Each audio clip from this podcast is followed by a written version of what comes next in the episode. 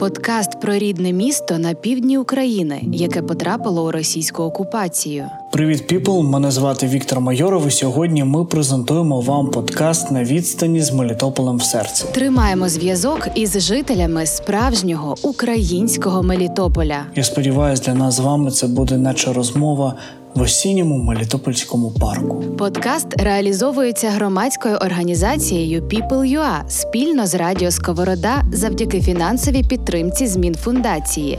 По-перше, хочу сказати вам дякую за те, що пригостили нас кавою.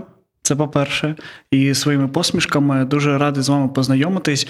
Для всіх глядачів скажу відкрито, що я повний профан в темі орнітології, взагалі науковій, але дуже цікаво поспілкуватися.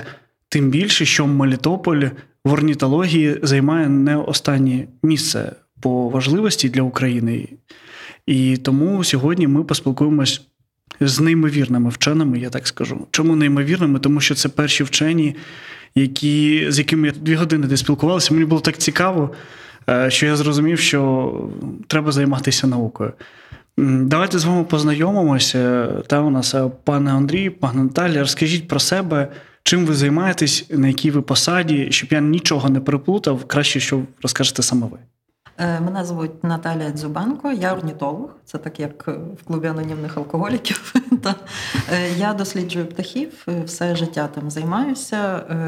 Зараз наша зустріч відбувається, і тут я власне і працюю. Це Державний природознавчий музей Національної академії наук України. Така складна назва. Але це, окрім музейної інституції, це ще по суті науково-дослідний інститут, який займається природничими дослідженнями, не тільки птахами, це екомахії, савці, це геологія, це палеонтологія, ботаніка, тобто все, що може бути пов'язано з природою. І е, тут я, е, повертаючись до того, як ви почали нашу зустріч, що Мелітополь це не останнє, нібито не останнє місце вітчизняної орнітології. Е, ми мусимо визнати, що це перше місце. Ми не маємо професійної, е, академічної, наукової орнітологічної станції більше в Україні ніде. Це вони єдині, перші, неповторні, і е, я сподіваюся, що це повернеться. Ну, я просто не міг сам себе, знаєте, свій Мелітополь хвалити, тому запропонував вам. Пане Андрій, розкажіть про себе. Андрій Бокотей, теж орнітолог.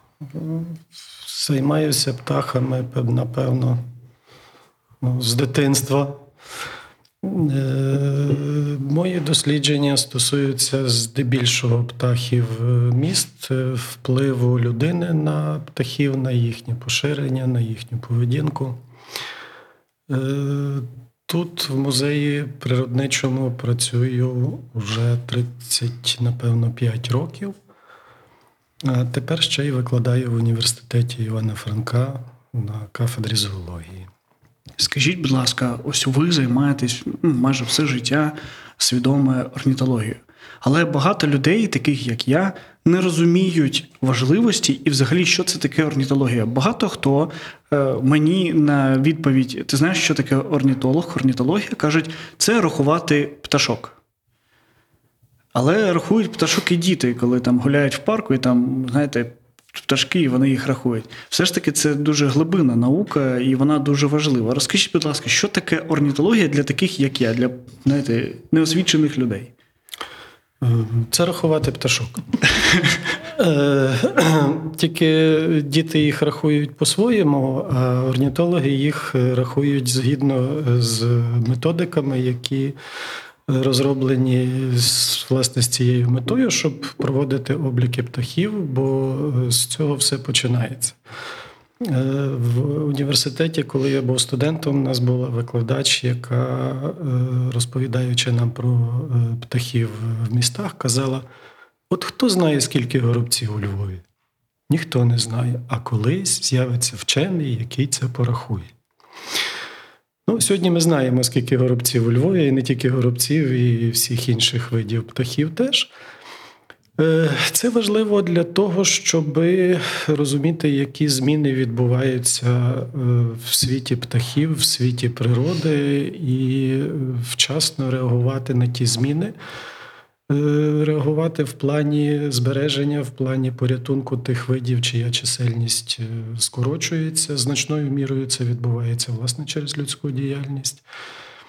І тому такі дослідження є надзвичайно важливими. Ми створили абсолютно нові умови для існування птахів. Е, Міське середовище є наймолодшим серед всіх, які існують на нашій планеті. І відтак птахи мали дуже короткий період для того, щоб пристосуватися, і, і ми мусимо розуміти. Як це відбувається, і планувати свою будівельну діяльність, якусь соціальну діяльність в містах таким чином, щоб е, сприяти до певної міри птахам. Бо це неймовірний е, ну, для пересічного мешканця це насамперед неймовірний естетичний досвід. Це е, багато птахів дуже гарно виглядають, а ще більше птахів дуже гарно співають. І це дуже приємно, коли ви виходите після шумної міської вулиці, десь в парк чи чи десь на, на узлісся коло міста і можете насолоджуватися. Особливо в такий складний час, як зараз, коли багато психологічних стресів, це такий релаксація, яка є абсолютно необхідною для нормального психологічного здоров'я людей. Угу. Дякую, дуже так змістовно е, розповіли. Е, що навіть я зрозумів, що дійсно спів птахів е, він дуже так допомагає і насичує якоюсь гармонією. Скажіть, будь ласка, є два серйозних товариства, як я прочитав на всіх Вікіпедіях і так далі: це Львівське і Мелітопольське. Скажіть, чому саме два таких передових? Це просто поділ на захід, там південь, захід-схід, чи все ж таки це просто два центри, де найкраще, найліпше можна рахувати птиць, там е, дивитися за змінами там і так далі? Напевно, не можна сказати, що це центри в плані інституційному. Це скоріше два осередки. І ну, як зараз часто ми кажемо, так історично склалося, що вони утворилися саме в Мелітополі і саме у Львові.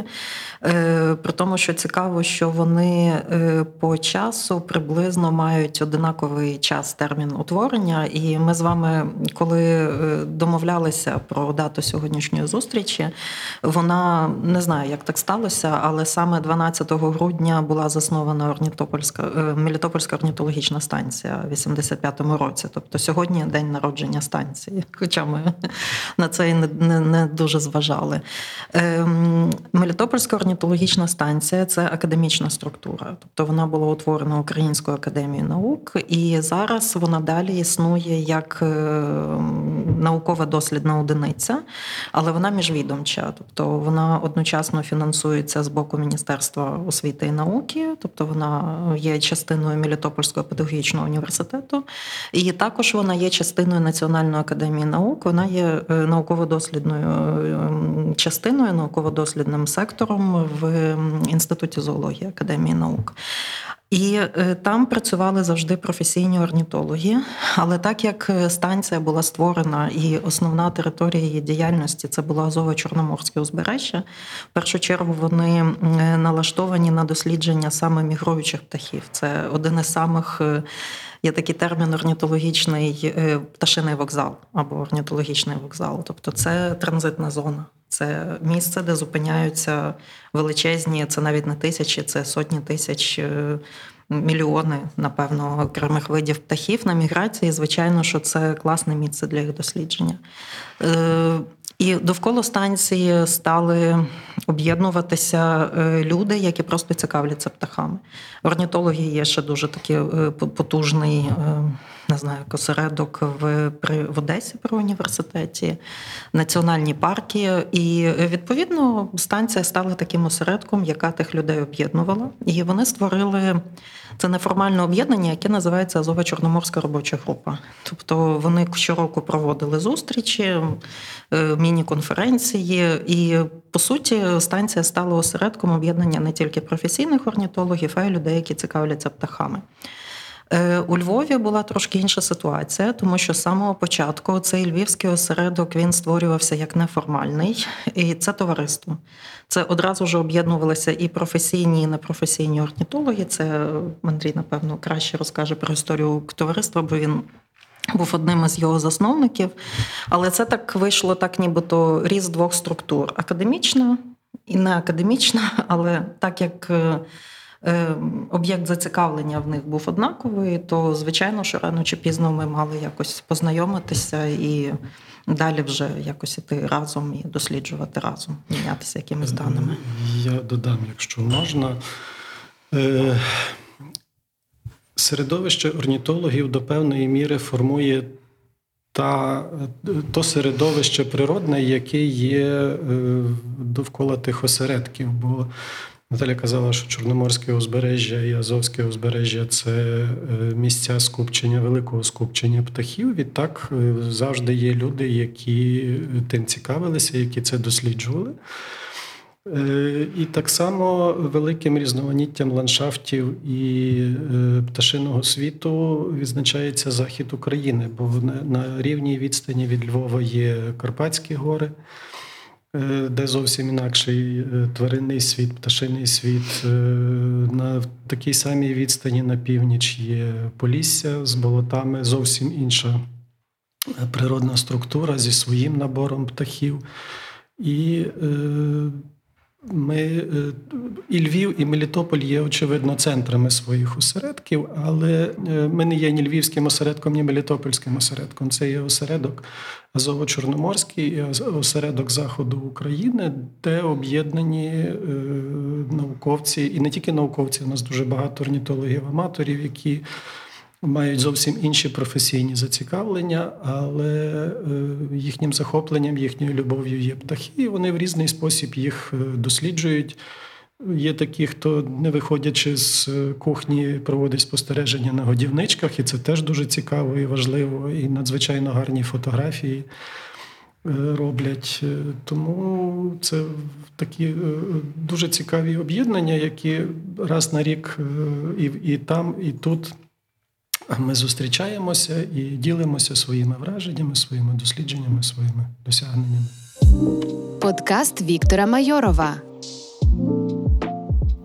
Дуже цікаво про Мелітопольську станцію поговорити, тому що вона, в принципі, досить давно була створена, але умови, в яких вони працювали, е, м'яко кажучи, бажали кращого. Е, тому що хто бачив, е, якщо я знайду фото, я думаю, я знайду фото, як воно виглядало, я покажу на відео. Друзі, це прям. Е, я просто не хочу ображати науковців, але це знаєте, такий сарай, я не знаю, як це правильно сказати, по міркам того, тої якості, які роблять науковці. Я от, Це не співмірно. І от мені до вас питання, можливо, як до людей, які зі сторони можуть подивитись, чому е, в Мелітополі, маючи такий серйозний та робочу групу, такий осередок, не була така максимальна увага до орнітологів. Чи, можливо, взагалі вона їм не потрібна, бо вони завжди там в засаді сидять і дивляться на птахів там і так далі. Е, я думаю, що це проблема, напевно, не Мелітополя тільки, а це проблема взагалі фінансування науки в Україні. І Будь-яка економічна е, академічна інституція має проблеми з інфраструктурою. І е, направду, коли Мелітопольська станція мала оцей окремий будинок, то це були прекрасні умови. Ви просто не бачили гірших. Вони мали окреме приміщення, повністю своє для досліджень. Там було достатньо місця. Там там ну там були всі умови, які були необхідні для роботи. Так що це були дійсно не найгірші. Е, умови. І, е, А от про умови роботи в полі, то дійсно самі, напевно, складні, от з якими я стикалася, бо я брала участь у кількох експедиціях Азово-Чорноморської групи.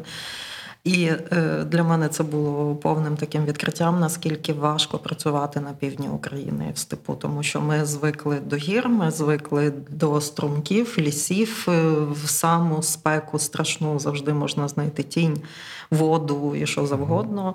А експедиція на Сиваші мене повністю поміняла мою уяву, як може бути важко людям працювати в полі. І Це дійсно такий подвиг, тому що е, група може працювати. Е, по суті з наметами, не повертаючись до цивілізації по два, по три тижні. Якщо це е, табір відлову, то вони по кілька місяців можуть стояти, і це дуже складні умови роботи. А зимові обліки на морському узбережжі. Так, там теж дуже неприємна річ. І Так, але тим не менше, це повністю ті затрати, такі людські, енергетичні, фінансові, вони повністю виправдані саме тими результатами, які Мелітопольська станція і група отримувала. І от те, що зараз е, більшість тих територій е, або окуповані, або вони ще на дуже довгий час вони виведені з можливості. Навіть ми всі розуміємо, що після деокупації ми будемо чекати розмінування, і точно розмінування узбережжя не буде стояти в пріоритетах, тому що очевидно це будуть населені пункти. І е, те, що на тих територіях не можна буде продовжувати дослідження, це проблема для науки, особливо для е, моніторингових досліджень, тому що Е, цінність моніторингових досліджень в тому, що вони повторюються за однаковими методиками з року в рік. І ми бачимо картину. Тобто Мелітопольські станції 37 років от сьогодні виповнилося, і за 37 років з року в рік були однакові дані. Це фантастичні дані, які дозволяють нам робити висновки про зміни, які відбуваються в середовищі. Е, і зараз ми будемо мати кілька років диру, яку неможливо заповнити нічим. Так, їхні дослідження були дуже ґрунтовними і вони охоплювали фактично всю смугу узбережжя. Ну, плюс Крим. Це тобто, плюс так, плюс ну, всю смугу узбережжя, включно з Кримом. І це е, такі дуже ґрунтовні і дуже важливі дослідження. Ну, але зараз поміняється дуже багато. У нас змінилося е, багато, особливо в Криму, там дуже багато речей понищено, і важливість таких досліджень буде зростати надзвичайно. Ми заговорили про да, окуповану територію. Ви зараз робите проект разом з Мелітополем. Це Львів, орнітологи Львова і Мелітополя. Розкажіть, будь ласка, про нього, тому що ми саме через нього з вами познайомилися, тому що і ви, і ми отримали грантову підтримку від е, змін фундації, це приватний фонд. Е, і на першій зустрічі з фондом е, ми, коли розмовляли з представниками, вони кажуть, що ви знаєте, наша одна із головних цілей це комунікація, ефективна комунікація. І якщо ви вже робите проект, ми хочемо вас познайомити з цікавими людьми, які роблять разом з мелітопольцями дуже важливу з наукової точки зору діяльність. І я тоді не зрозумів, як це можливо, ну, наче так все ну, погано, а ви, не дивлячись ні на що, ні на війну, ви намагаєтесь врятувати ну, те, що є. Розкажіть, будь ласка, детально про це дуже цікаво. Орнітологи взагалі е, люди, які між собою достатньо багато комунікують, оскільки птахи меж не знають, і сьогодні вони у Львові, завтра вони біля Мелітополя. Е, відтак і е, комунікація є і завжди була достатньо інтенсивною. Ми товаришуємо з багатьма орнітологами з півдня. Е, здзвонюємося, обговорюємо якісь речі. Раніше ми бачилися на різноманітних конференціях. Вони до нас приїжджали, ми до них їздили е, на щорічні засідання. І е, працюючи багато років, досліджуючи птахів, оце от рахування, про яке ми говорили, воно завжди накопичується в вигляді щоденників, анкет. Е, останньо з'являється все більше різноманітних баз даних, але таких внутрішніх, які, е, до яких мають доступ тільки працівники, або хто про них знає, може десь ззовні. Е, натомість в світі вже достатньо тривалий час формуються великі бази даних на дуже потужних основах, які до яких залучені науковці всього світу. І ті дані, які туди вносяться, вони є загальнодоступними. Тобто будь-хто може зайти і подивитися, які птахи його цікавлять, чи тут в тій місцевості, де він живе, чи на тій території, яку він досліджує, це істотно розширює наше е, бачення і наші знання. І в е, Азово-Чорноморській робочій групі і тут, в західному відділенні українського в західноукраїнському орнітологічному товаристві накопичилися за ті багато десятиліть великі масиви даних. які е, потребують якогось е, оприлюднення. Не всі матеріали потрапляють в публікації, не всі матеріали потрапляють в статті.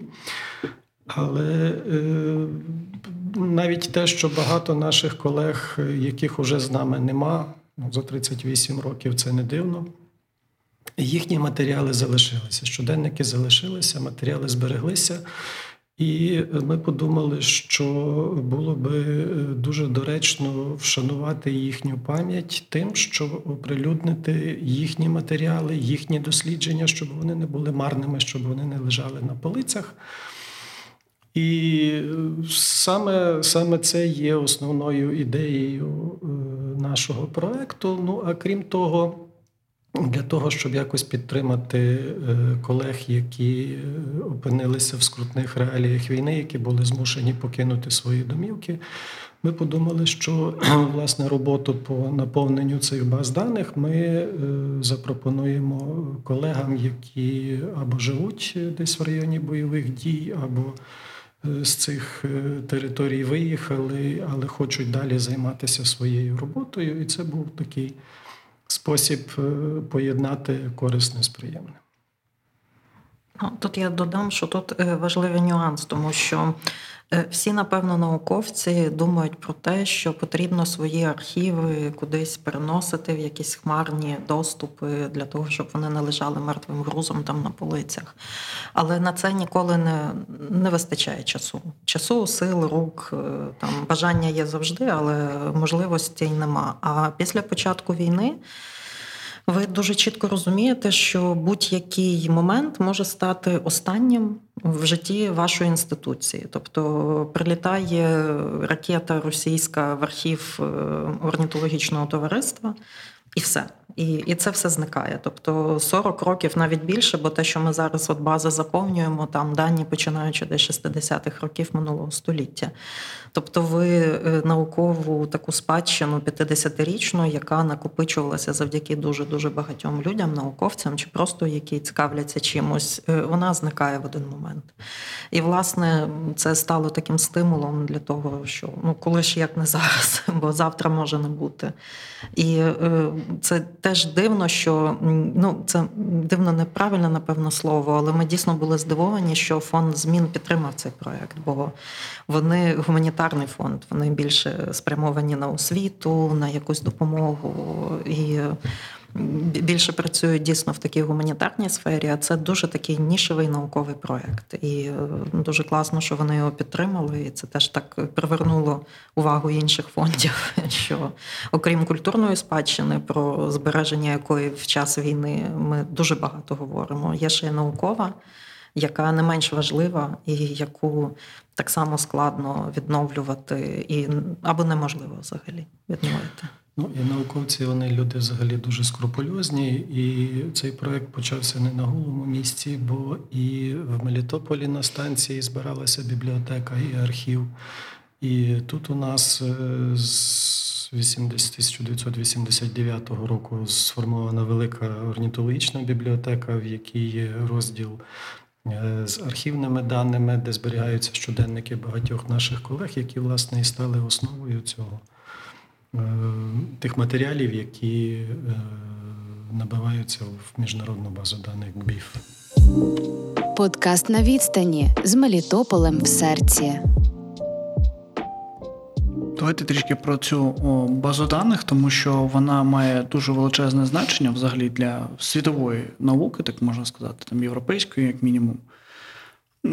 Чому важливо ці дані заносити в базу? Тобто, для чого відкривати ці дані? Ну, от, знаєте, для таких простих людей, кому потрібна наша інформація? Ця?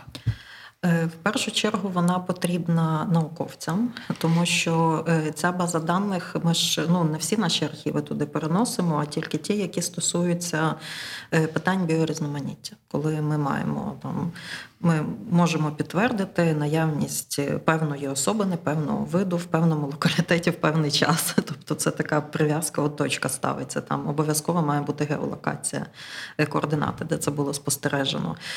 І як це працює? Тобто, як ми вже говорили, база відкрита для всього світу. І е, зараз е, всі е, природоохоронні якісь програми вони розробляються на підставі величезних величезних масивів даних. І взяти їх можна тільки з таких от відкритих е, баз, тому що жодна країна світу, і навіть якщо ми візьмемо Євросоюз, не в стані забезпечити е, детальну інвентаризацію фауни будь-якої території за короткий період часу. Це коштує неймовірних грошей. Але якщо ви маєте доступ до такої бази даних, яка наповнюється як агрегатор, там дуже дуже багатьма там сотнями тисяч людей зі всього світу, і ті всі дані там верифіковані, ви розумієте, що вони відповідають дійсності, то ви просто відкриваєте базу, берете потрібну вам територію, і більшість матеріалу ви вже отримуєте. І це, якщо дивитися от на списки видів, там на якісь природоохоронні проблеми. А окрім того, дуже багато досліджень, так званих ми їх називаємо проблемні дослідження. Це ті, хто е, не тому, що вони мають проблеми, а тому, що це люди, які досліджують якусь вузьку проблему. І от ті от проблемні дослідження вони е, дуже сильно прив'язані. Е, до якісного того сировинного матеріалу. Наприклад, от з нашими базами хороший приклад, напевно, ми маємо в товаристві картотеку альбіносів і вади забарвлення. Коли люди, які бачать якогось птаха, вони з вадою забарвлення, там з альбінос, якщо птах альбінос або повний, або частковий, вони заповнюють спеціальну картку, і от вона лягає в ту базу даних. За я не знаю, скільки там ми маємо тих спостережень. Напевно, кілька сотень, Думаю, то точно є. Та може так і під тисячу вже. Якщо ви, е, як науковець, е, досліджуєте альбінізм, ви за своє життя не побачите тисячу птахів альбіносів. Це дуже рідкісне явище. Але для того, щоб вам е, робити свої дослідження, відповідно, вам потрібен доступ до тих баз, е, де накопичується та інформація. І отак от це працює. Тобто я не займаюся птахами-альбіносами. Я їх там бачила кілька разів в житті. Там за все своє професійне життя я заповнила карточку і поставила. Мені ця інформація не потрібна. Я її відмітила, вау, класно, сфоткала, цікаво цікаве спостереження. Але людина, яка займається птахами-альбіносами, має доступ до моїх даних, до ваших, до Андрія, ще до чихось, і потім напише статтю, яку я прочитаю, і зрозумію, що я бачила.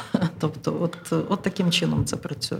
Ну і орнітологи, люди, я казав, скрупульозні, іноді трохи занудні, бо вони рахують птахів навіть тоді, коли відпочивають. І це десь собі лягає в записках. І мені, як людині, яка займається птахами міста, вони не дуже потрібні, я їх ніколи в житті не використаю.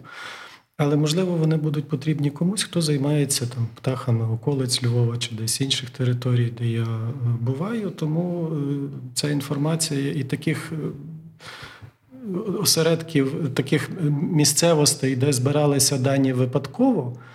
Може бути дуже багато, але раптом з'ясовується, що на цій території є багато цікавих видів. Вона заслуговує того, щоб її внести в якусь надати їй якийсь природоохоронний статус. І тоді вже на основі цих випадкових е, спостережень проводяться ґрунтовні, стаціонарні, які дають підставу, е, дають документальні дані для того, щоб там була створена природоохоронна територія. Цікаво поговорити про війну і науку.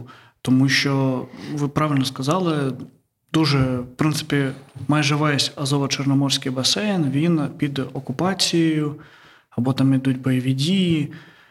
Як це взагалі впливає на науку? І перед тим питання, чому так мало розмовляють про науку саме зараз, під час війни? Тобто в новинах е, взагалі я Жодного разу за ці вже 9 місяців не бачив нічого про науку, окрім того, що розкрадають музеї, які чомусь там не вивозяться, не прятуються. Ну це вже ну, інше питання і не до нас з вами. Але чому про науку трішечки забули? Хоча ви правильно кажете, якщо одна ракета і все на смарку. Ну таке вже ставалося, тому що Харків дуже сильно знищена наукова інфраструктура, і так само зрозуміло відбулося з Маріуполем, там з національними парками, які знаходяться безпосередньо в зоні узбережжя, де велися наукові е, велися бойові дії. І зараз навіть от на вже звільнених територіях, е, коли офіси всіх національних парків розграбовані, ми бачили, що відбувалося з інфраструктурою інфраструктурою наукової Чорнобильської зони. Тобто потрощене, вивезене, що не змогли вивезти, то це просто знищене. Тобто це варварство таке саме справжнісіньке в книжковому розумінні. Е, складно сказати, чому так мало говорять про науку, тому що ситуація не менш катастрофічна ніж з культурною спадщиною. Це е, безпосереднє руйнування інфраструктури наукової, е, це знищення наукових архівів, це смерті науковців внаслідок ракетних ударів чи там бомбардувань, чи ще чогось. Це переміщені науковці, які не мають можливості продовжувати свою діяльність. І, Тобто, це дуже дуже багато проблем. І е, мені здається, що тут е, якусь позицію таку не дуже чітку, напевно, займає Академія наук України, тому що те, що ми чуємо в просторі постійно про культурну спадщину, то це заслуга там Міністерства культури, яке постійно про це комунікує, е, Айкому Міжнародної ради музеїв, яка теж постійно це комунікує. Тобто, це середовище, яке дуже дуже активно веде комунікацію, і е, не тільки всередину країни, а й міжнародному рівні. Е, науковці такої потужної комунікації відкритої не мають зараз. Тобто, це тільки на рівні якихось особистих контактів. От недавно буквально була е, стаття цікава про Харків і про харківську інфраструктуру. От вони, напевно, харків'яни е, найбільш активні в тому плані. Вони доносять те, що в них відбувається. Від академії наук офіційних якихось такої чіткої позиції ми, на жаль, не бачимо. Тобто, це це, це проблема якась така е, інституційна скоріше. Ну, з одного боку, інституційна, а з іншого боку, те, що е, багато науковців взагалі тривалий час не бачили сенсу в тому, щоб е, пропагувати свої наукові дослідження на популярному рівні для того, щоб доносити їх до пересічного громадянина і робити їх зрозумілими. Цього раніше було мало. Якось в орнітологів е, ця ситуація виглядала трошки краще, бо е, дозволяв об'єкт. Птахами всі цікавляться. І коли у Львові раптом стало менше горобців, то відбою від журналістів не було, що сталося, куди поділися горобці. І і це триває вже другий десяток років. Е, скільки ми не пояснювали, чому, для чого, як і чому. По сьогодні на останній конференції, на якій я виступав, перше питання було, куди поділися горобці у Львові. Ну е, тут, е, тут єдиний спосіб, якщо е, Академія наук не робить якихось кроків, то тут справа в руках самих науковців треба намагатися доносити до людей те, чим ви займаєтеся, і пояснювати, для чого ви цим займаєтеся. Можливо, таким чином можна якось підняти е, значення науки і значення наукових досліджень в очах е, громадськості. А чи не є це замкнутим колом, тому що в моєму розумінні зазвичай науковці вони, е, знаєте, такі направлені односторонньо, тобто або на науку, або на такий популізм, ну так скажемо, коли, знаєте, виступають там постійно розповідають, а нічого не роблять. І от е, справжні науковці, які дуже багато роблять, вони не встигають фізично якось бути таким наукпопом, е, популярним, знаєте, там легким і так далі. Тому що вони працюють з великим об'ємом інформації, з серйозними там словами, термінами, і це пояснити таким, як я там молоді, яка не розуміється на тому, а просто бачить е, красиву птичку і каже, красива птичка. От, і... Тут, тут, тут ми зараз наша розмова піде зовсім в інше русло. Це ж проблема наукової журналістики, яка практично як клас відсутня в Україні за деякими виключеннями. Не можу сказати, що зовсім нема. Але такої наукової журналістики, як, наприклад, в Британії, у нас немає. І поки вона не з'явиться, то ця проблема популяризаторства вона дійсно буде залишатися проблемою, тому що, по-перше, е, далеко не всі можуть простими словами пояснити, чим вони займаються. В музеї це простіше, бо музей це сама інституція, яка має е, якийсь інструмент для популяризаторства. Це виставки, це якісь ми події проводимо. Е, В наукових інститутах це складніше, тому що все, що стосується популяризації діяльності, це хобі, це повністю вільний від роботи час людей, які там займаються, е, як на з власного якогось зацікавлення і бажання. Але я думаю, що з часом це буде мінятися, і якщо в нас будуть з'являтися е, журналісти, які спеціалізуються саме на науці. Які пишуть е, популяр... ну, якісь популярні речі, е, співпрацюючи з науковцями, то це поміняється. Ну але е, це зараз не сама головна наша проблема на фоні нищення от того, що відбувається, смертей людей, того, що люди змушені лишати там свої міста, міста праці. То я думаю, що поки ми не вирішимо це, то далі ми не, не зможемо взагалі розвивати. Подкаст Віктора Майорова. Трішки про Мелітополь хотів вас запитати і про мелітопольських е, науковців. Ви е, були в Мелітополі, тобто знаєте, що це за місце. Е, Скажіть, будь ласка, хто вони такі, мелітопольські орнітологи взагалі? Ну, якщо знаєте, ми не кажемо про конкретну людину, а от в загальному характеристика, от як можна відрізнити серед всіх от ор- орнітолога мелітопольських? Чим він відрізняється? Можливо, там характер, можливо, якісь риси. Можливо, він завжди в камуфляжі ходить і не знаю, там з фотоапаратом чи як. Складне питання. Так, якщо дивитися з точки зору от науки, вони дуже професійні. Тобто вони дійсно вони от те, що от Андрій казав, вони дотошні, вони занудні місцями, дуже професійні.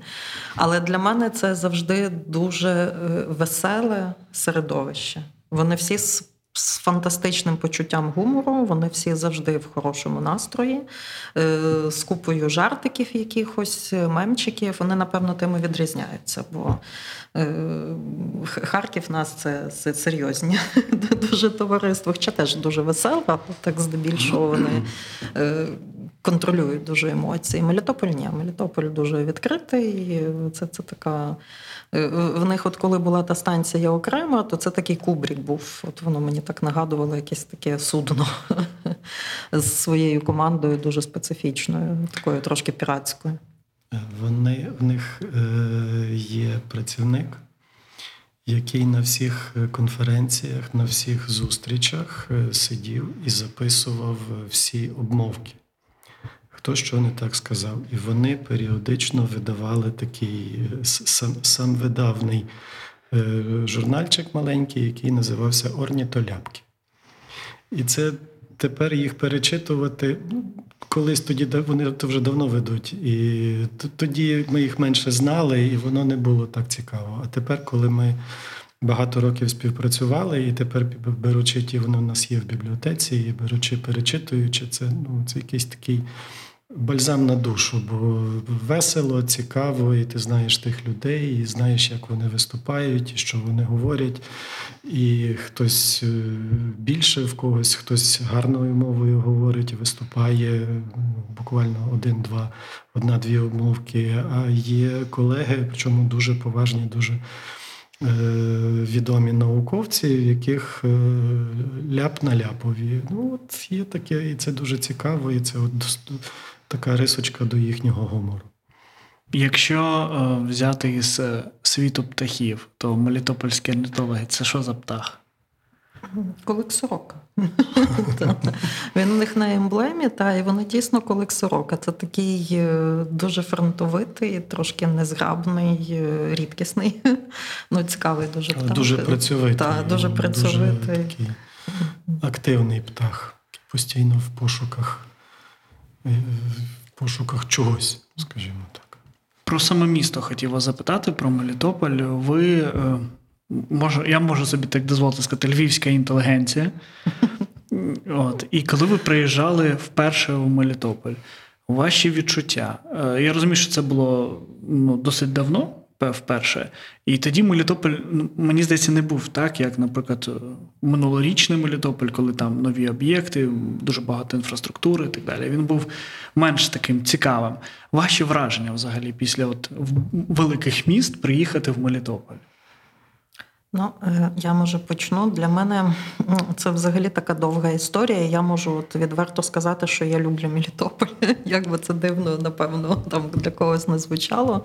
Е, Я вперше потрапила туди студенткою, якраз на конференцію Азово-Чорноморської робочої групи. Е, Який рік не скажу, але це були точно 90-ті. Це десь 96-й, напевно, десь давно. Тобто це дуже давно було. А потім так ставалося, що десь раз на кілька років я обов'язково потрапляла в Мелітополь. Або це була чергова їхня якась конференція, або я їхала через Мелітополь. Е, е, Там кілька разів я брала участь в експедиціях Азово-Чорноморської робочої групи. І це теж був такий дуже цікавий зріз. Я по суті бачила, як впродовж е, там 20 років місто міняється. І, і бачила, в який бік воно міняється. І мені ще воно було, окрім орнітологічної точки зору, дуже цікава ситуація з краєзнавчим музеєм Мелітополя. Е, Бо якось теж там ми вже по музейній справі е, потоваришували по суті з директоркою, яка зараз, на жаль, мусила виїхати. Е, Це відома особистість Лейла Ібрагімова, і теж мені було дуже цікаво спостерігати, як міняється музей, як міняється місто, як Мелітополь взагалі просто на очах. е, Ну, з 90-ми, і от е, тим я останній раз була кілька років тому. е, До локдауна це не, ну, не порівняти, звичайно. То враження, звичайно, були дивні, тому що після Львова з його такою архітектурою е, це е, я от можу, я сподіваюся, що я нікого не ображувала, коли я от в 90-х потрапила туди і йшла пішки від вокзалу тими такими дуже старими вуличками. Е, По-перше, я ніколи не бачила будинків, які були пофарбовані там в блакитний рожевий колір. Це така е, російська така от архітектура стара. І мені чомусь крутилося з шкільної літератури постійно цей от уєзний город Енськ. І от я вперше в житті була в такому от місці і бачила, як це місто потім міняється з того уєзного города, е, перетворюючись в українське місто, сучасне, е, дивне, тому що Мелітополь дійсно інтеркультурне місто. І, і, і тим, напевно, класно, тому що це все знайшло свій відбиток в тому, яке це місто ставало. То мені дуже прикро, що зараз е, Мелітополь під окупацією. Я сподіваюся, що це дуже швидко зміниться. Це місто має бути повернуто. Це воно, воно наше. У мене менший досвід спілкування з містом, е, але для мене Мелітополь це колеги, бо якось завжди було мало часу перебігтися містом. А більше хотілося поспілкуватися, і, і ті спілкування запам'яталися і, і залишилися, бо дуже відкриті, дуже щирі. І веселі люди, з якими просто хотілося посидіти, випити каву чай, порозмовляти, позгадувати, поділитися е, спогадами про експедиції, бо життя е, науковців, особливо орнітологів, це дуже багато різноманітних поїздок, експедицій, виїздів. е, В достатньо складних умовах, і вони дуже часто пов'язані з різноманітними кумедними ситуаціями, і е, сидіти десь вечорами, чи, чи за чашкою кави, чи десь е, в природі біля вогнища. І згадувати це величезна насолода, особливо коли ти в колі своїх однодумців. Ви знаєте, у мене така думка промайнула, і завжди вона була. Е, Мелітополь не цінує сам себе. Коли я спілкуюся з людьми не з Мелітополя, вони з таким е, трепетом розповідають про місто. Є люди, які кажуть, що у вас так красиво, у вас так гарно. А я е, соромно зізнатися, але в мене також була оця, знаєте, меншовартість в плані того, коли ти приїжджаєш там в Київ, Львів або таке велике місто, тобі здається, що це щось неймовірне. Але от е, в окупацію, коли ми виїхали до Запоріжжя, я зрозумів, наскільки це важливо, що є тротуари, що є там інфраструктура, все близько, все якось е, ну, рідне, зелено, повітря чисте, там так далі, там до моря близько. І е, як ви думаєте, чому ми не цінуємо Мелітополь? От Ми Мелітопольці. Я думаю, що це напевно проблема не тільки Мелітополя, а взагалі України. Як кажуть, що ну поляки, правда, наші польські колеги кажуть, що на фестивалі зради вони би зайняли перше місце, але ми кажемо, що ні, що це все ж таки Україна. Е, Львів хвалить е, своє місто приїжджим між собою. Я думаю, що є дуже багато критики, але це е, ну але якось от такий гонор, як ми говоримо говоримо, він видно спрацьовує. Е, Я думаю, що в Мелітополі це теж буде мінятися. І е, я от вам, коли ми з вами зустрілися вперше, я вам розповідала про своє якісь фантастичне враження, коли я була на стажуванні на науковій резиденції в Зальцбурзі, зі мною зв'язалася викладачка вашого. Ми домовили, що ми прізвище не називаємо сьогодні, бо не, не всі друзі виїхали на сьогоднішній момент. І е, зв'язалася викладачка Мелітопольського університету, соціолог, яка була там зі студентами, привезла студентів в Зальцбург і е, просила мене провести екскурсію їм по музею Зальцбурга, в якому я якраз була на наукових дослідженнях. І мене це шалено вразило, тому що львівські студенти в Зальцбург не їздили такими групами. І я з'ясувала, що це не перша їхня поїздка, що вони їздили там чи не щороку, і там на тиждень, на два студенти там знайомилися, якісь навчання проходили. І і я думаю, що це дуже круто. І думаю, що це от запорука от саме тих людей в Мелітополі, е, от на всіх рівнях, з якими ми стикалися: університет, е, музей. Е, я так зрозуміла, до вашої мерії теж питання останнє все менше і менше. Орнітологічна станція. Це якийсь такий неймовірний професіоналізм, відкритість і розуміння, що люди роблять і для чого вони це роблять. Тобто вони дуже чітко спрямовані у майбутнє були. І мені мені це ну, страшенно мене це тоді так якось зворушило, сподобалось. І я думаю, що після от, ну, ми бачили деокупацію Херсону, я думаю, що ми побачимо дуже швидко деокупацію Мелітополя. І ми побачимо ту зміну ставлення до свого міста в тих людей, яка можливо до цього була скептична, тому що е, ну, ми схильні, напевно, применшувати цінність того, що ми маємо. Це так, як по замовчуванню. А тепер от Мелітополь в окупації, там і ми страждаємо від того, що ми не можемо туди поїхати, наприклад, і навіть не будучи мешканцями Мелітополя. Що переживають люди, які були змушені виїхати, я навіть не можу собі уявити, бо е, привілея жити у Львові наша, вона не, не дає можливості, напевно, відчути.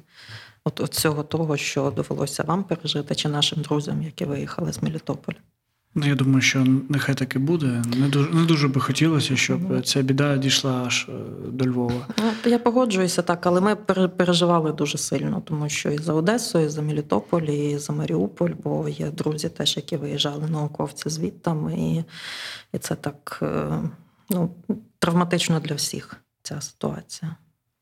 Але вона об'єднує. Так, вона об'єднує, безперечно. Подкаст на відстані з Мелітополем в серці. Ще я вам не задав питання про саме птахів і війну. Е, коли я читав про орнітологію, мене це було саме як про науку.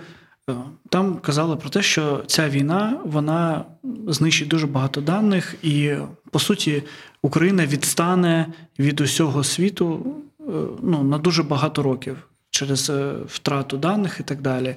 Але насправді ми ж ще і втрачаємо е, не просто там дані, а птахів, фауну, тому що на березі там кружляють техніка, там мінування, птахи можуть підриватися на мінах, ну і і так далі.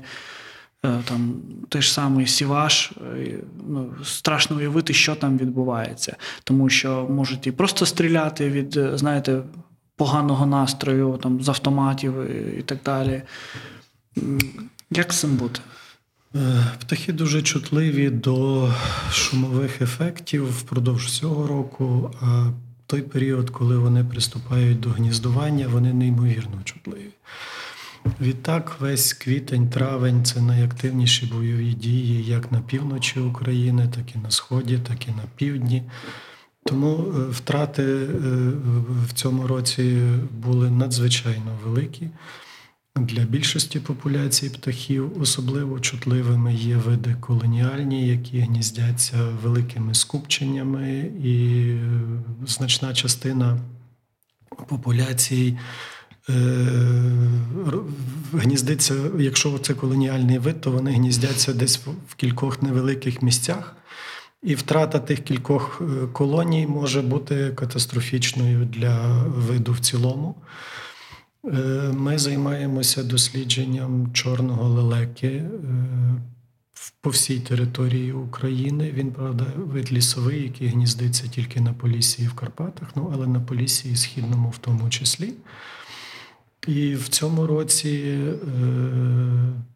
приблизно 20% популяції чорного лелеки не приступали до гніздування просто тому, що вони попали в зону бойових дій. Цей вид дуже лякливий, дуже обережний. І е, навіть ті, що прилетіли сюди на захід України, е, успішність гніздування була найнижчою за всі періоди наших досліджень. Це означає, що е, пташенят, які покинули гнізда, було дуже і дуже мало. І, і це е, надзвичайно погано, бо це сильно вдарить по чисельності цього виду, а вид рідкісний червонокнижний. А чому так сталося? Тому що в той період, е, коли відбувалася міграція, вид зимує в Африці і мігрує через південь України, вони не летять весь час, вони зупиняються. І зупиняються власне в тих місцях, де є достатня кількість корму для того, щоб відновити свої сили, які потрачені на далекий переліт. Ймовірно, ті всі е, вибухи і стрілянина, які були під час міграційних зупинок там на півдні України, настільки вплинули на птахів, що більшість з них просто прилетівши, пережила такий стрес, е, після якого вони не змогли приступити до гніздування. Е, Відтак, втрати теж будуть надзвичайно великими в цього виду.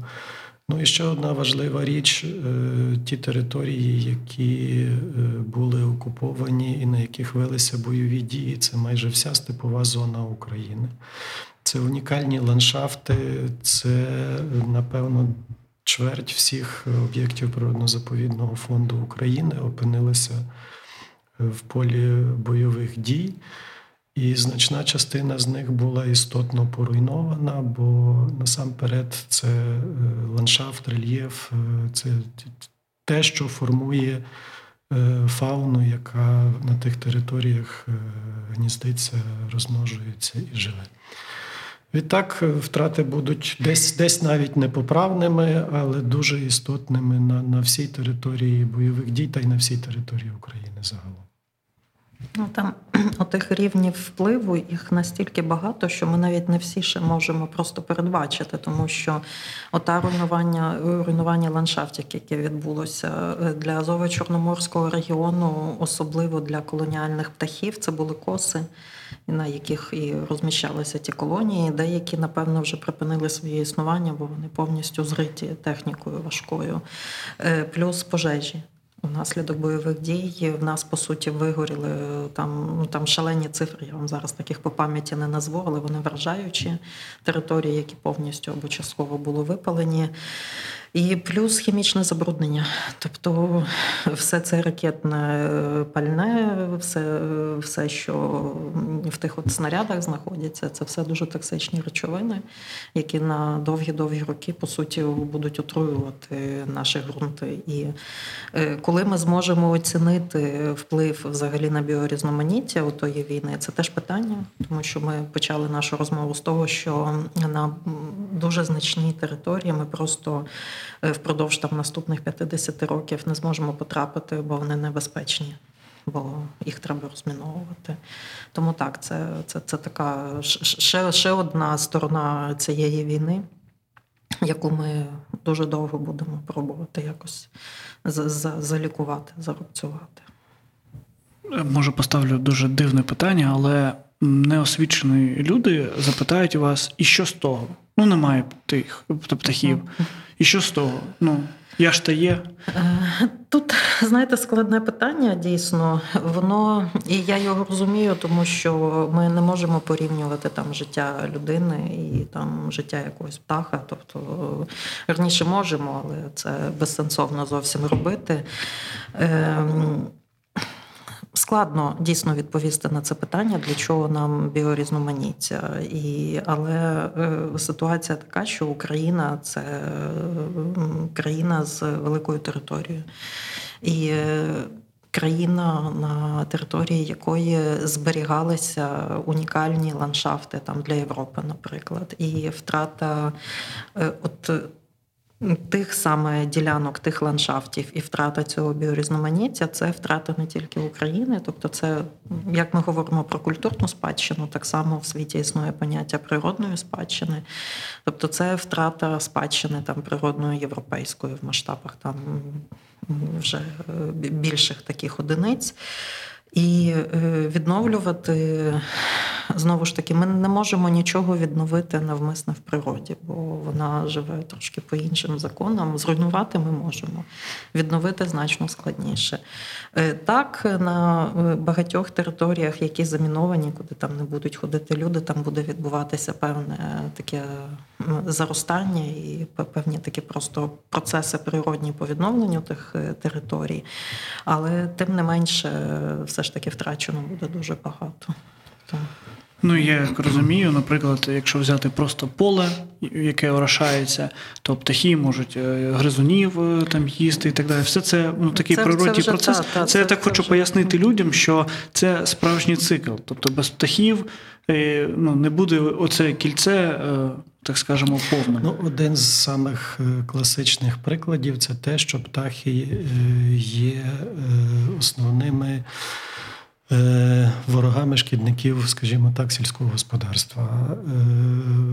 Банальний приклад, згадайте, в 50-х роках, що зробили китайці з горобцями. Потім їх завозили, виловлювали по, по всьому світі і завозили назад в Китай, тому що почалися інвазії шкідників, які нищили врожаї. Те саме може відбутися і в нас. Якщо в нас різко впаде чисельність комахоїдних птахів, а це цілком може статися. Ми будемо мати серйозні проблеми з врожаями і в садах, і на полях, і і виправити це буде дуже і дуже складно. І всі всі живі об'єкти в природі поєднані між собою ланцюгами живлення. Хтось когось їсть. І ці механізми є наразі недостатньо вивченими, вони є дуже тонкими, дуже складними. Ми ми не все розуміємо сьогодні, і ще не швидко ми зрозуміємо всі ці механізми.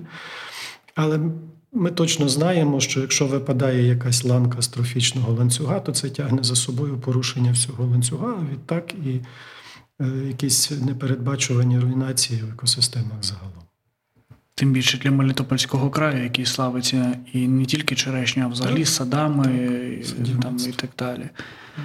І е, наостанок е, хочу вам задати дуже е, я так топ-5 тупих запитань е, про орнітологію і науку, е, які вам ніколи не зададуть, бо соромляться, а в мене IQ стільки, що я можу це задати. Перше питання: чи їсте ви е, м'ясо птиці, як орнітологи? Так. Так. Вам не шкода? Ні. Серед зоологів взагалі вегетаріанців дуже мало. Ну, я напевно, я не скажу, що їх немає взагалі, але я не знаю жодного. Людина їла м'ясо завжди. І наш організм до цього є пристосований, адаптований, і нема сенсу руйнувати ті зв'язки, які вибудовувалися сотнями тисяч років. Чому е, процвітає пташина мафія в парках? Вони такі наглі, якщо ти йдеш з булочкою, то вони на тебе нападають і так далі. Чому ця пташина мафія процвітає? Це мій коник, це антропогенна трансформація. Тварини пристосовуються, птахи пристосовуються до життя поруч з людиною, але все до певної межі. У Львові горобця в місті майже не залишилося, якщо ми говоримо про горобця. Ну, але Є е, різні види тварин, які з різною швидкістю адаптуються до життя поруч з людиною. Е, Чорний лелека і по сьогодні не адаптувався до життя поруч з людиною. Натомість є багато видів, які живуть поруч з нами. В цивілізованих європейських країнах е, мартини справді вихоплюють їжу в людей з рук, е, ходять е, по столу, коли ви сидите в парку і п'єте каву. Ну, це нормальна адаптація тварин, і це свідчить про те, що в них є шанс на подальше виживання і на подальше існування поруч з людиною. Ми мусимо пристосовувати вони до нас, а ми до них. Це світ ми не є нічим кращим видом на нашій планеті, ніж горобці чи чорні лелеки. Ми точно такий самий вид. Різниця полягає в тому, що ми наділені розумом. Який, щоправда, використовуємо дуже часто, Та, не, не так, як, дуже як би треба було. Е, Горобець е, на вас нападає, бо він вас не боїться і не бачить загрози. І добре, що в нас це тільки горобці, тому що в Англії на вас може напасти, наприклад, канадська казарка і там забрати чіпси у вас з рук спробувати. А це трошки більше птахів, ви від нього вже так не відмахнетеся, як від горобця. Це виключно ви таке в лісі на вас ніхто не нападе. А в містах е, птахи звикають дійсно до людей і припиняють їх боятися. І, бо ми дійсно для них тут не становимо загрози. Якби на кожен такий напад е, ви доставали рогатку там і стріляли в горобця, то напевно він би на вас не нападав більше. Тут так в нас, працює. перепрошую, в нас найбільшим нападником переважно є сіра ворона. На у Львові та у, Львові, мали. у Львові її ще трохи мало, але з Києва мені недавно дзвонила знайома журналістка і каже: поясніть мені, що вона від мене хотіла. Каже, вона летіла за мною і била мене по голові. Ну, таке буває. Переважно птахи в такий спосіб захищають свою територію або захищають пташенят, які є десь поруч, і які ще не здатні самостійно себе захистити, або навіть вони ще літати добре не вміють. Таке трапляється. Ну, але в кожної поведінкової реакції є якась причина і є пояснення. То все, все можна пояснити і все чимось обумовлено. Чому в, в моєму дитинстві завжди всі стріляли в голубі? З воздушки там і так далі, і їли потім. Ну чому це так було? Якби в мене була воздушка, Би тебе теж стріляв в я теж стріляв голубів. Е, Сизий голуб це е, істотна проблема для багатьох міст, е, тому що ми е, привнесли цей вид штучно. В нас є дика популяція, яка гніздилася, не знаю, чи зараз вона збереглася на південному узбережжі Криму в скелях. Те, що ми маємо в місті, це е, вид, який, якому людина створила абсолютно тепличні умови. Для сизого голуба характерне таке явище, як поліциклія. Тобто, якщо в природних популяціях він виводить е, двоє пташенят за сезон за рік, то в містах він може виводити і 5, і 6, і більше, тому що вони гніздяться на теплих горищах і можуть це робити впродовж всього року і взимку в найхолодніший період, в тому числі. Добросердні бабці у Львові, скільки їх не переконує, і, і скільки не вживає різноманітних заходів е, проти того, щоб їх не підгодовували, це нічого не дає. Бабця ледве йде, сама голодна, але тягне за собою візочок з крихтами хліба, і на центральних площах висипає той хліб, е, і, і ті сотенні зграї ним харчуються. Тобто корму безліч. Місць для гніздування на цілий рік е, безліч, а птахам більше нічого і не треба. Мені здається, це вплив е, фільму Сам удома. Через нього всі почали кормити голубей. Те, що вони дійсно проблема і шалену шкоду наносять, особливо е, міста, які мають стару таку і задбану архітектуру, це для них дійсно проблема, тому що послід голуба це доволі таке не те середовище, е, яке потрібно пам'ятникам архітектури. Але от те, що ви розповідали про дитинство, е, голуб колись навіть був доволі популярним мисливським видом. Його дійсно їли. Але на мою думку, е, це погана ідея їсти міських голубів, тому що як будь-яка така щільна популяція, там процвітають різні різні інфекційні хвороби всередині тої популяції. Тому я б напевно нікому не рекомендувала їсти наших відстріляних голубів. Хоча так, це напевно м'ясо поживне, як і будь-яке. Власне, що голуб є переносником понад 40 інфекційних захворювань, частина із яких може передатися людині. І в таких великих е, популяціях, великих зграях завжди є е, птахи хворі. І вони не здатні літати, вони собі десь тихенько сидять е, в куточку і, і, і збираються вмирати. Але от якраз таких птахів найчастіше підбирають мешканці, особливо діти, беруть до рук, несуть куди завгодно. До нас в музей періодично приносять.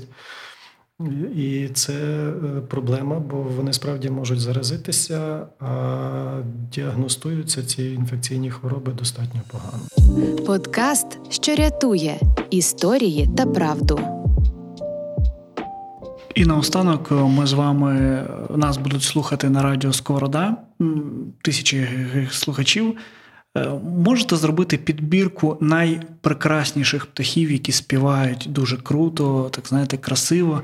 Можливо, там три, п'ять, скільки згадаєте, от таких, яких варто послухати справжнім меломанам. Е, Ну е, тут я би сказав, що це дуже індивідуальна річ для людей, які птахів в принципі слухають мало, то безперечно. Номер один то напевно Соловейко. Е, Східний, це співак неперевершений. Е, Серед таких птахів, які є в містах, і яких всі чують, це чорний дріст, прекрасний співак, це чорноголова Кропивінка, чудовий співак, це е, волове очко, дуже маленький, але дуже голосистий птах. Ну і якщо говорити про моє особисте, то я дуже люблю, коли співає сойка, але співає. Не крик, в неї дуже разючий, е, голосний. Вона імітатор, вона може імітувати нявкання кота, якийсь скрип гальм в місті, але власне пісенька в неї дуже тиха, вона бурчить собі під ніс, але мені ця мелодія надзвичайно подобається і надзвичайно приємна. Я додам, напевно, ще для парків е, це вільшанка. А мешканцям великих міст і з багатоповерховою забудовою, або там навіть не обов'язково багатоповерхове, це може бути там центр Львова, наприклад, то загуглити і послухати, як співає така пташка, яка називається Чорна горехвістка. Це птах, який живе десь в щілинах е, стін під горищами. І вона, напевно, з наших починає птахів співати найраніше. І, і, і найраніше це мається на увазі весняний період і е, пору доби. Вона може почати співати третя ночі, пів четвертої ранку. І в містах її дуже добре чути, бо вночі е, тихо. І для мене, коли я починаю чути чорну горехвістку на сусідній там старій австрійській казармі, це означає, що все, що зима закінчилася, і це вже буде весна. Дякую вам велике за розмову. Було дуже цікаво поспілкуватися е, і, знаєте, надихнутися. Впевнений, що одразу після завершення подкасту всі почнуть гуглити і слухати, як же співають птахи.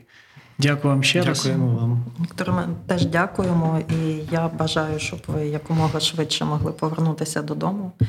А, не знаю, Мелітополь в мене стоїть в містах, куди я поїду після перемоги одразу ж, напевно. Безперечно, ми будемо всіх зустрічати.